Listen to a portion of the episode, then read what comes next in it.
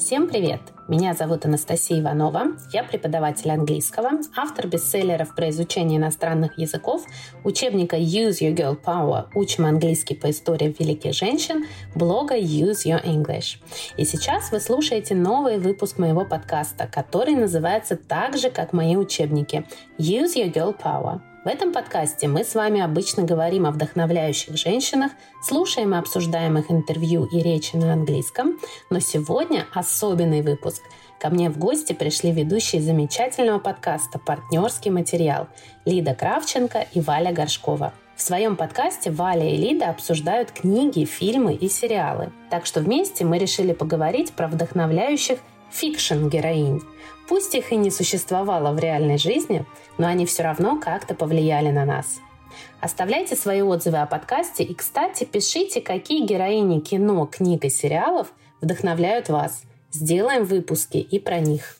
Привет, э, меня зовут Валь Горшкова. В подкасте «Партнерский материал» я рассказываю про книжки. Меня зовут Лида Кравченко, и в том же самом подкасте я рассказываю про кино и сериалы. До недавнего времени наш подкаст э, строился на том, что мы обозревали новинки кино, и книжные и так далее. Но сейчас мы немножко сместили фокус и просто говорим о том, что читаем и смотрим в данный момент и пытаемся проанализировать, что же нам с этим делать. Да, то есть мы пытаемся как-то еще и переваривать то, что происходит в текущей реальности, и делаем это с помощью, опять же, наших постоянных друзей, помощников, книг, сериалов и фильмов. Ну вот мне кажется, как раз это очень актуальный сейчас у нас вопрос про героинь, да, каких-то женщин, которые нам помогают это все переживать, потому что мне очень тоже отзывается вот эта фраза про переваривать текущую реальность, да, потому что я тоже всю жизнь как-то привыкла переживать любые события, и радостные, и грустные, с помощью историй разных самых героинь. Поэтому сегодня мы решили обсудить того, кто же нас вдохновляет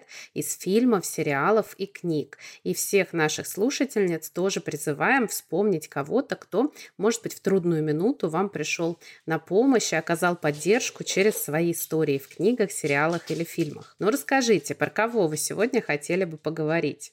Я сделала такой не самый, может быть, очевидный выбор, потому что это не то чтобы прямо поддерживающая героиня. Я выбрала девушку по имени Кэсси, то есть Кассандра, у нее уже говорящее имя из фильма 2020 года «Многообещающая молодая женщина» или «Молодая женщина, подающая надежды» на английском «Promising Young Woman». И я выбрала ее, я сейчас вкратце скажу, потом, Валь, предоставлю тебе слово, чтобы ты представила свою героиню. Я выбрала ее во многом, потому что сейчас, как мы все видим, ужасный кризис веры. Кризис веры веры слову, да, и доверия. Мы видим то, что из-за этого происходит, но мне кажется, что в российском обществе уж точно супер раскол, и он как раз происходит из-за того, что многие не верят жертве. А фильм молодая женщина, подающая надежды, он как раз о том, как важно этой самой жертве верить, и как главная героиня Кассандра, она выбрала против насилия своим оружием именно слово. Я попозже про это чуть подробнее расскажу. А, у меня выбор несколько инфантильный, но я тоже но я готова его оправдать. Я выбрала Бриджит Джонс. Это э, героиня, которая появилась в 96 году как героиня романа Хелен Филдинг. Потом были следующие романы о ней. Были, конечно же, экранизации с Рене Зельвегер, которые все, я думаю, прекрасно знают. Впрочем, я когда ехала, я подумала, так, ну, книга вышла в 96 году, возможно, настало время, когда я должна объяснять, кто такая Бриджит Джонс.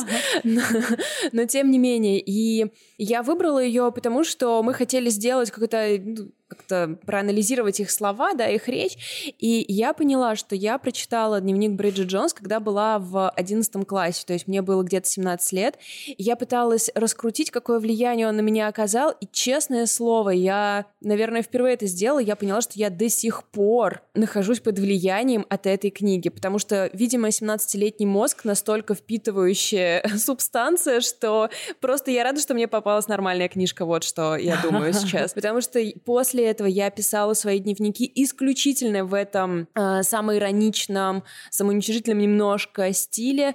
Я думаю, что в большой степени мое чувство юмора до сих пор основано на прямой речи Бриджит Джонс. Могу ли я этим гордиться? Нет. Но могу ли я с этим что-то сделать? Тоже нет. Ага, так, давайте про Кассандру тогда начнем по очереди. Очень интересные две героини у нас сегодня. Я потом тоже поделюсь. Я бы хотела сегодня поговорить о такой героине из сериала 30 Rock.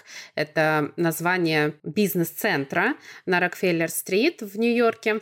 И моя героиня Лиз Лемон, она продюсер телешоу, такого не самого популярного, довольно примитивного, можно сказать, но, в общем, поднимающего настроение зрителям Америки. И это действительно героиня вообще вообще не похожая ни на кого, мне кажется, просто нет аналогов, даже если сравнивать ее с героиней подруги Тины Фей, которая исполняет роль Лиз Лемон. Э, ее подруга играет э, Лесли Ноуп в парках и зонах отдыха, да, и их иногда сравнивают. Но они две, на самом деле, очень разные героини, две разные женщины. И вот на Лиз Лемон я вообще никого никогда не видела похожей, и очень много лет ее люблю, и даже одна из моих татуировок, у меня их всего две, как раз посвящена Лиз Лемон. Поэтому сегодня я бы поговорила про нее, и я напоминаю нашим слушателям, что мы еще и цитируем героинь, так что пока мы будем их обсуждать, вы еще услышите их прямую речь, потому что это, собственно, и есть основа моего подкаста Use Your Girl Power мы слушаем живые голоса героинь. Ну что, начнем с Кассандры. Давай сразу про говорящее имя, да, ты вот сказала, говорящее даже имя. Расскажешь чуть-чуть? Да, у нас так получается, что мы сначала зайдем с суперсерьезной темы, то есть сначала мы заставим сердце и разум потрудиться, а потом перейдем к чему-то более душеспасительному. Да, как наверняка многие из вас знают, Кассандра — это э, героиня древнегреческого мифа, на которую было наложено проклятие. Она могла предсказывать будущее, в том числе различные трагедии, но ей никто не верил. И я думаю, что Эмиральд Финел, режиссерка и авторка сценария, собственно, этого фильма, она не случайно совершенно выбрала это имя для своей главной героини главной героиню, которая играет Кэрри Маллиган, совершенно блестящий просто. Это был перформанс, мне кажется, все, кто смотрели этот фильм, со мной согласятся. Она играет собственно, молодую женщину, ей, наверное, около 30 лет, которая работает в кофейне, и все вокруг удивляются. Ты же училась в медицинском университете, ты подавала столько надежд, почему же ты сейчас подаешь кофе? За ней скрывается совершенно трагическая история. Я не буду сейчас, разумеется, все это рассказывать. Кто смотрел, тот знает, кто не смотрел. Я надеюсь, я вас вдохновлю на то, чтобы ознакомиться с этим фильмом. Она глубоко тяжело переживает трагедию, ее ближайшая подруга покончила жизнь самоубийством после того, как ее э, пьяную изнасиловали на вечеринке, и она подверглась ну, унижению, да, она подверглась унижению, буллингу, травле, как угодно это можно называть. И эта самая Кассандра живет двойной жизнью, то есть днем, утром она подает кофе, а по вечерам она ходит в клубы, где изображает, э, собственно, пьяную девушку, и она позволяет мужчинам, как это сказать, снять ее, да, то есть увести к себе домой. И как раз поэтому я и выбрала эту героиню, опять же, потому что она Несмотря на то, что этот фильм часто маркируется как фильм о месте, но мстит она именно с помощью речи. Every week, I go to a club. I act like I'm too drunk to stand. And every week, a nice guy comes over to see if I'm okay. You okay? You are so pretty. I am a nice guy. Are you? То есть сейчас многие говорят о том, что как отвечать на насилие, да, как на это реагировать. И я знаю людей, которые включали этот фильм в смысле о том, что сейчас она будет как э, Ума Турмана забить Билла, всех мочить, убивать, там, нунчаки и все такое. Нет, все, что она делает, и это сильнейшие сцены каждый раз, да, я прям вот чуть-чуть перескажу, то есть она изображает пьяную девушку, она позволяет себя увести, и в момент, когда мужчина, а это все по большей части хорошие ведь парни, да, это не какие-то маргиналы, это хорошие парни в костюмах с образованием, кто-то даже с женами, когда они начинают пытаться как-то ее раздеть или еще что-то, она просто их спрашивает, что ты делаешь? What are you doing? It's okay, you're safe. What are you doing? Hey, I said, what are you doing? И эта фраза, которая заставляет мужчин в этом фильме прям стекленеть, замирать. Они понимают, что она вообще-то не пьяная, и что, возможно, кто-то из них понимает, что то, что сейчас они делают, это преступление. И, казалось бы, ничего такого, да, то есть она просто с ними разговаривает, она просто дает им, она показывает им, что она вообще-то не пьяная. И это показывает, насколько должно быть проговорено любое согласие. Да? То, что когда женщина пьяная или в каком-то пограничном состоянии, она как, как будто позволяет увести себя, не выражая ни согласия, ни сопротивления, это вообще ничего не значит. То есть если не проговорено согласие, это значит насилие. Why did it happen? No. Why I was such an idiot. I should have never. I've never met a rape survivor who didn't blame themselves to some extent. I drank too much. I wore the wrong clothes. I led him on. But drinking with someone is not consent. Flirting is not consent. Fancying someone is not consent. Only consent is consent. And it can be withdrawn at any time. И поэтому, возможно, мы записываемся до того, да, как мы решаем, что мы будем вставлять какие цитаты. Возможно, я тебе порекомендую вставить именно этот диалог, когда она спрашивает, что ты делаешь. Но это, я не знаю, ты смотрела сама этот фильм? Нет, нет, не смотрела, но я все прочитала, посмотрела трейлер, и так как я знаю, что делает обычно Кэрри Маллиган на экране, я знаю, что я точно посмотрю. Кстати, если кто-то вот слушает нас в Москве, насколько я помню, в Центре документального кино проводят еще э, показы этого фильма на языке оригинала, на английском, так что я здесь и как педагог, и просто как зритель вам рекомендую сходить и посмотреть еще на большом экране на английском английском с субтитрами. Это всегда такой отдельный experience, если сравнивать с просмотром в дубляже. What are you doing? It's okay, Kate, you're safe. What are you doing? Hey, I said, what are you doing? Но, кстати, вот то, что ты говорила сейчас про согласие, еще сразу же напомню всем, что я всегда и везде всем рекомендую читать Малкольма Гладвелла. И у него есть прекрасная книга «Разговор с незнакомцем», где отдельно прямо целая глава посвящена истории про тоже вот такое студенческое пьяное изнасилование и чем там все кончается в итоге. Но это не спойлер, это не фикшн, да, поэтому здесь можно обсудить. Э, он, в общем, приходит, ну, как и суд, как, в общем, все, вся общественность, которая присутствовала при этой ситуации, в общем, они приходят к выводу, что это, в принципе, ни, никогда не хорошая идея вступать в какие-то отношения в состоянии алкогольного опьянения, потому что, как опять же ты говоришь, это могут быть хорошие парни, но когда ты сам не отвечаешь за свои действия, находишься вот в этом состоянии измененного сознания, лучше просто отложить это до следующего дня, потому что все это может кончиться довольно-таки трагично, как вот в фильме, я так понимаю, и кончилось. Ну да, тут обойдемся без спойлеров, но, конечно, это месседж в первую очередь мужчинам.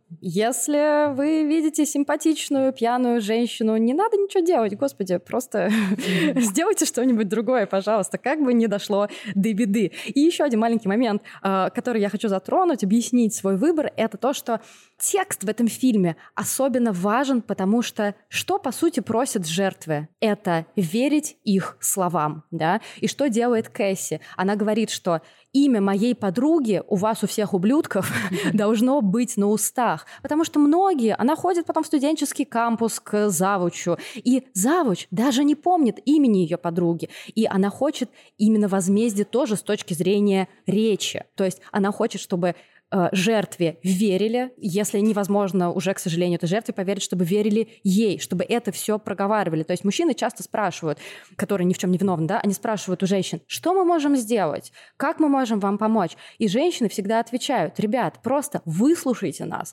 поверьте нам то, что кэт-коллинг и приставание — это не вопрос, красивая ты конвенционально или некрасивая, худая или толстая, в чем ты была одета. Просто выслушайте нас и поверьте. И мне кажется, для российского общества это особенно актуально, потому что, еще раз, я вижу, многие говорят, да сейчас не время разбираться вот в этих ваших феминистических проблемах, да, давайте закончится то, что началось 24 февраля, и потом мы поговорим. Нифига! Вот так вот я скажу экспертно. Наоборот, одно вытекает из другого из-за того, что мы, не, мы привыкли не верить жертве, из-за того, что мы привыкли как будто бы всегда искать во всем подвох, в том числе происходит то, что происходит. Поэтому вот такую серьезную темку я решила выбрать, и хорошо, что вы, девочки, выбрали что-то попроще, повеселее, чтобы мы так это перебили немножко.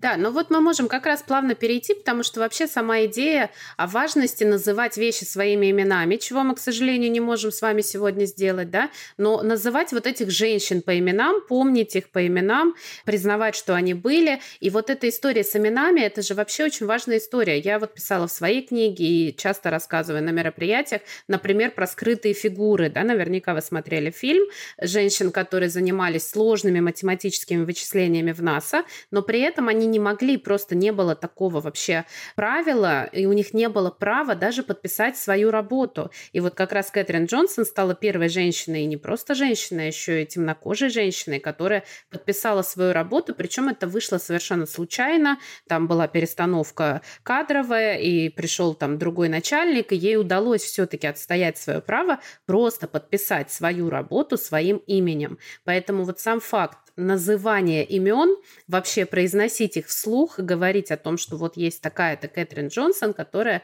сделала то-то и то-то. Это очень важно на самом деле, поэтому я вполне понимаю месседж и желание Кэсси тоже, э, чтобы ее подругу помнили по имени и называли по имени. Ну и вот, собственно, к нашей сегодняшней теме. Вот эти фикшенал героини, которых я тоже всем предлагаю знать по именам, потому что на самом деле это большая проблема. Если я куда-то прихожу, провожу свои, как мне написала одна подписчица, у вас очень хороший блог, все очень интересно, и курсы классные. Вот если бы еще не вот эта феминистская фигня, цены бы вам не было.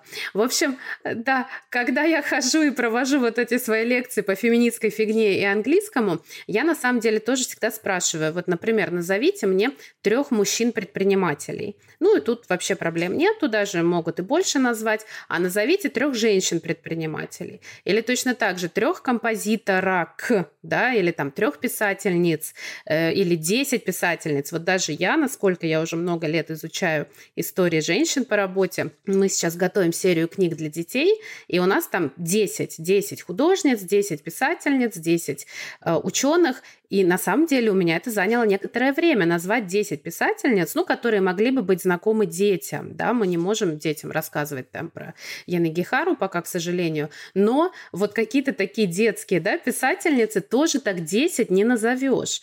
И складывается, опять же, ощущение, что все имена, которые мы слышим в любых сферах, это имена мужские нету вот этого как раз representation, что называется, да, когда представлены тоже женские героини и э, в художественном смысле, и вообще по жизни. Так что помним имена, учим имена, называем имена, чтобы у нас не было в голове представления, что все имена в любой сфере только мужские. Ну что, давайте теперь к веселью. Про Бриджит Джонс на самом деле, я всегда думала, что именно знакомство с Бриджит Джонс меня очень плавно вообще на тему феминизма как раз и отправило. Но сегодня, когда я начала проверяю смотрю цитаты из текста и освежаю в памяти ее речь, я вдруг поняла, что вообще-то э, Бриджит Джонс была от феминизма максимально далека, и он просто ее представления очень плохо состарились. Слушай, но это этапы. Это точно так же, да. как я всегда говорю про секс в большом городе, который на самом деле нифига не феминистичный. Но для меня, условно, 15-16-летний, видеть, что есть 40, там, даже 35-летние женщины, которые вообще не собираются замуж и вообще не собираются иметь детей, что так можно, и я просто такая, вау, так можно. И для меня это был важный этап становления феминизма. Я думаю, у тебя точно так же с Бриджит Джонс. Видимо, да, потому что она стала для э, поп-культуры такой, наконец-то, реальной женщиной в главной роли. У нее не только там а, проблемы с весом, хотя когда мы увидели на экране Рене Зельвегер, которая играла проблемы с весом да. будущее, весящие 60 килограмм, это, конечно, смешно. Но, в общем, она очень сильно старается похудеть, она мечтает о том, чтобы, ну, не столько выйти замуж, сколько встретить кого-то. Может быть, не потому, что она боится быть одна, сколько она жаждет любви. То есть она очень такая просто устроенная, воспитанная глянцем девчонка. Но я думаю, что и э, Хелен Филдинг это вкладывала в Бриджит, и я смогла это увидеть, что хоть она это нигде не проговаривает, вроде как я переродилась, и теперь я принимаю свое тело, и теперь я не хочу мужиков, э, она это, конечно, такой речи у нее не услышите, но совершенно очевидно, что она к этому приходит. Есть там момент, где она говорит э, Дарси, что, ну, что-то типа, я не буду это есть, потому что слишком много калорий, и он говорит ей что-то вроде, ну, разве тебе не нужны столько-то калорий в день просто, чтобы выжить? И у нее просто рушится вся ее система, потому что она привыкла считать калории, и там у нее есть такой отличный монолог, что я совершенно забыла, что они нужны для жизни, я думала, что идеальная жизнь, если я просто ничего не буду есть. Э, Еще, если продолжать про язык, мне кажется, что очень интересно, что если прочитать немножко в оригинале, то можно увидеть, насколько хитро выдуманный у Филдинг язык, который она дает Бриджит Джонс. Там очень много каких-то собранных слов, э, новообразованных, и в переводе этого нет, хотя перевод тоже очень сильно смешной, но все-таки в оригинале, конечно, там есть э, какие-то очень забавные ругательства или еще что-то такое. многие из этих вещей я до сих пор эм, как-то проговариваю в своей голове. Bridget Jones, wanton sex goddess with a very bad man between her thighs. И из фильма тоже, то есть там, не знаю, великолепная сцена, где Бриджит вываливается совершенно пьяная из такси со словами «Мне уже 30, я свою норму знаю». Да-да-да. И такого рода вещи. Еще забавный момент, ведь это же, не знаю, вообще известный ли это факт, ну, наверное, что Дневник Бриджит Джонс — это приложение на современность, гордости и предубеждения. И, соответственно, а, сюжетно там есть какие-то пересечения, ну и главная, собственно, любовная линия, учитывая, что Марка зовут Марк Дарси, она тоже прослеживается. И своего рода расслоение языковое есть между Бриджит и между мистером Дарси, потому что он богатый э, юрист, он в романе это может быть не так заметно, но в исполнении Колина Фёрта в фильме, если послушать, как он говорит, это просто как бы мы сейчас все возбуждены, да, я знаю, правда, но э, объективно он просто говорит самым чистым британским языком, какой можно себе представить. Можем добавить любой, э, любой кусок его текста сейчас. Мы добавим любой кусок его текста обязательно, конечно. Доставим себе это удовольствие обязательно. Look, um, I'm sorry if I've been... What? I don't think you're an idiot at all. I mean, there are elements of the ridiculous about you. Your mother's pretty interesting. And, and you really are an appallingly bad public speaker. And um, you tend to let whatever's in your head come out of your mouth without much consideration of the consequences. I realized that when I met you at the turkey curry buffet that I was unforgivably rude and wearing a reindeer jumper that my mother had given me the day before. But the thing is, um, what I'm trying to say very inarticulately is that, um, in fact, perhaps despite appearances, I like you very much. Uh, apart from the smoking and the drinking and the vulgar mother and the verbal diarrhea. No, I like you very much. Just as you are. И Бриджит рядом с ним, конечно, звучит как простушка. Тем самым она как-то легализовала э, нормальность, легализовала для меня то, что ты можешь быть неуклюжей, можешь быть какой-нибудь такой секой себе не нравится. Это вовсе не означает, что ты не понравишься кому-то, это раз, а во-вторых, что это вообще так уж и необходимо, это два. То есть э, будем верить, что Бриджит все-таки нашла нашла примирение со своим телом, хотя мы с тобой, по-моему, обсуждали, что нас очень расстроило, что в фильме она в итоге похудела, что там она отравилась в Таиланде или что-то да. такое. Это был чит-код, ребята. Так делать было нельзя. Поэтому, э, если так суммировать, то для меня, наверное, самым определяющим стала ее манера письма. Э, это самое ироничное, ироничное, сложное, очень такие предложения все перенаполненные, от того смешные, и в целом какое-то отношение к жизни э, с позиции, знаете, стендап-комика, но она как бы не стендап-комика, то есть она во всем видит какие-то ситуации, пытается их э, перевести в реальность, но не хватает ей немного любви к себе. Я за нее люблю ее все эти годы.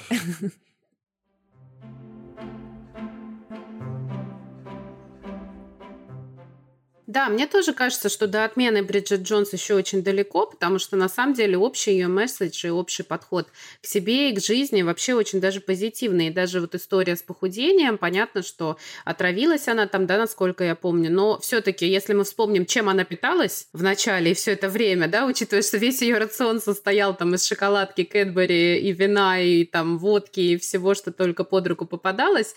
Поэтому, конечно, речь здесь не о э, визуальных стандартах, а скорее скорее о здоровье. Это тоже очень важно, что в конце концов она растет в этом смысле и тоже начинает заботиться о себе, а не так, как она тогда провела несколько часов на велосипеде, да, на тренажере, и потом просто упала с него, потому что не занималась спортом, а вот ходила куда-то один раз, чтобы влезть в нужное платье. Это, конечно, не тот подход, который мы сейчас стараемся а, иметь и как-то продвигать. Но для тех времен, опять же, был ли у нее выбор? Да, начнем с того, что правильно вот сейчас прозвучала фраза про то, что воспитанная глянцем, но какой у нее был выбор, учитывая, что она жила и росла в эпоху, когда красотой считался дефицит веса. Вы знаете, что я сейчас вспомнила? Что когда я еще училась в школе, я купила в магазине какую-то книжку, которая шла под эгидой там рядом с Бриджит Джонс, да. Я, к сожалению, не помню, как она называлась. Хоть убей. Если наши слушатели и слушательницы помнят, пожалуйста, напишите нам где-нибудь, да. Э, можно там у тебя на соцсетях в комментариях, можно у нас в комментариях.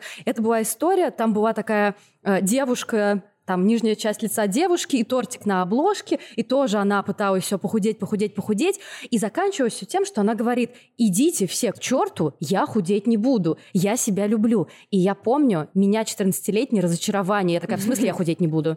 Ты что, офигела? Ну-ка быстро худей, я хочу, чтобы был хэппи-энд. И сейчас, вот я только сейчас вспомнила эту книгу, я поняла, что вообще-то это была прорывная книга. И это был хэппи-энд. И это был хэппи-энд, так что... Вообще-то это был и был хэппи-энд, да? Да, да, да, так что если, дорогие слушатели, слушательницы, вы помните эту книжку, напишите нам. Я с радостью ее как-то пересмотрю для себя. Да, круто. Но вот на самом деле, да, Бриджит Джонс, здесь мы можем от нее как раз плавно перейти к Лиз Лемон, моей любимой, потому что она пошла еще дальше. Это было снято и написано еще позже. И э, там еще более интересные темы поднимаются. Например, моя любимая часть вообще всего сериала про Лиз Лемон – это ее отношения с ее ментором, начальником Джеком, который, в общем, они пару раз там иногда э, сценаристы иногда заигрывают с этой историей, чтобы их как-то свести как пару, но потом они этого не делают, и это просто невероятно ценная для меня часть, потому что мы знаем, что Дисней сейчас тоже пошел по этой дорожке, и появляются мультики, в которых принцессы не находят принца и даже не ищут, и вообще вся суть их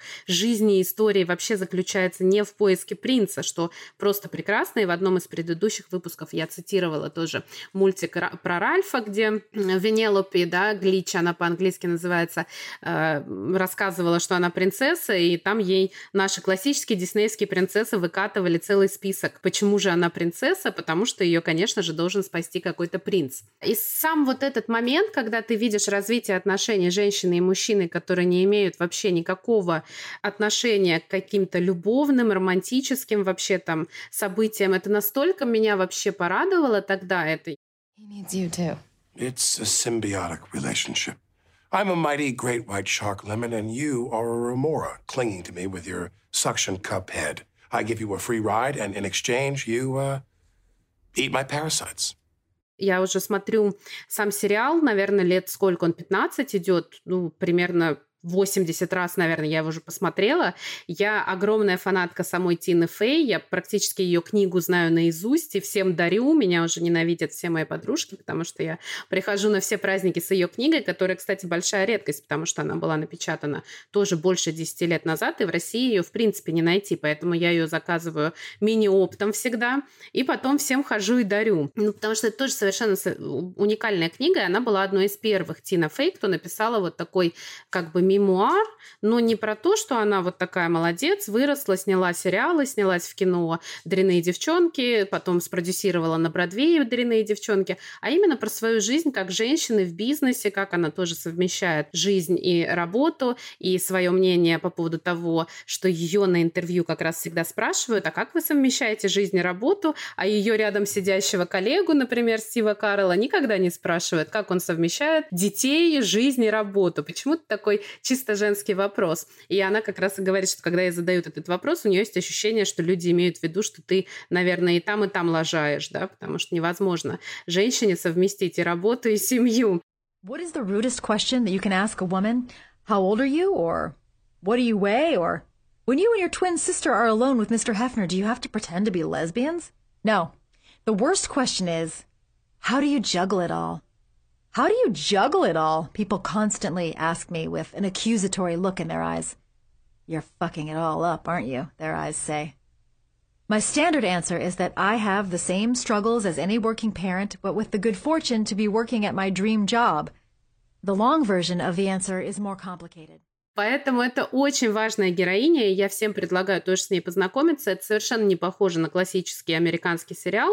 А, это история про женщину и ее отношения с собой, отношения с работой отношения с начальником, которые никогда так и не перейдут, тут уж извините, спойлер, никогда так и не перейдут в романтические, но Джек там компенсирует. Там такие приглашенные бывают звезды, тоже прекрасные героини, Сальмы Хайек, Дженнифер Энистон, которые тоже показывают очень интересные типажи женщин, не стандартные, не классические, и это просто очень приятно наблюдать, и кроме того, это очень смешно, что опять же, продолжая тему Бриджит Джонс, напоминает нам о том, что женщины очень даже умеют э, юморить, смешить, писать классные шутки, потому что не будем забывать, что Тина Фей не только играет Лиз Лемон на экране, но и пишет тоже этот сценарий, участвует в написании этого сценария. Так что обязательно знакомьтесь, если вы еще не знакомились с Кассандрой, ну вдруг с Бриджит Джонс тоже не произошло у вас знакомство и не видели Лиз Лемон, обязательно посмотрите на этих героинь. Особенно будет интересно это сделать за одни выходные. Такой комплект, микс, чтобы полностью вообще взорвать себе мозг. А про Бриджит Джонс, кстати, да, отдельно еще про английский тоже вставлю. Я знаю, что многие ее любят, и поэтому многие берут эту книжку как первую, но это довольно сложное чтение на самом деле, потому что действительно там очень много сленга, очень много она придумывает на ходу, она не соблюдает никакие правила грамматики, начиная с того, что она просто легко и просто выкидывает всегда «я», ну, что логично, в дневнике не будешь все время писать «я встала», «я поехала». Она просто пишет «встала», «поехала». Но мы так не делаем в жизни. Ну, может быть, только, опять же, в дневнике. Поэтому точно так же люди поступают как раз с гордостью и предубеждением. И мне потом говорят, я так люблю гордость и предубеждение, решила прочитать ее в оригинале. Ну, ребят, пожалейте себя, не надо сразу браться за такие сложные тексты. Берите что-то, что четко дает повествование. Ну, опять же, того же Гарри Поттера можем здесь упомянуть. Вот они как раз тоже встретились, зашли в поезд, вышли у школы и так далее, и так далее. Там есть какое-то планомерное развитие именно по действиям. У Бриджит Джонс просто поток сознания со сленгом, с ругательствами, с сокращениями, с неправильной грамматикой. Так что тоже попробуйте сначала что-нибудь еще. Читать Бриджит Джонс – это отдельное удовольствие, но надо сначала научиться читать что-нибудь более простое, чтобы действительно получить удовольствие от чтения ее в оригинале. Ну что, спасибо вам большое, что вы поделились такими классными героинями. Спасибо, что пришли пришли. Надеюсь, еще с вами увидимся и обсудим еще классных женщин. Спасибо большое. Спасибо. Спасибо, пока. Надеюсь, вам понравился такой необычный выпуск подкаста Use Your Girl Power с гостями из подкаста «Партнерский материал». С вами была Анастасия Иванова. Услышимся в следующем выпуске.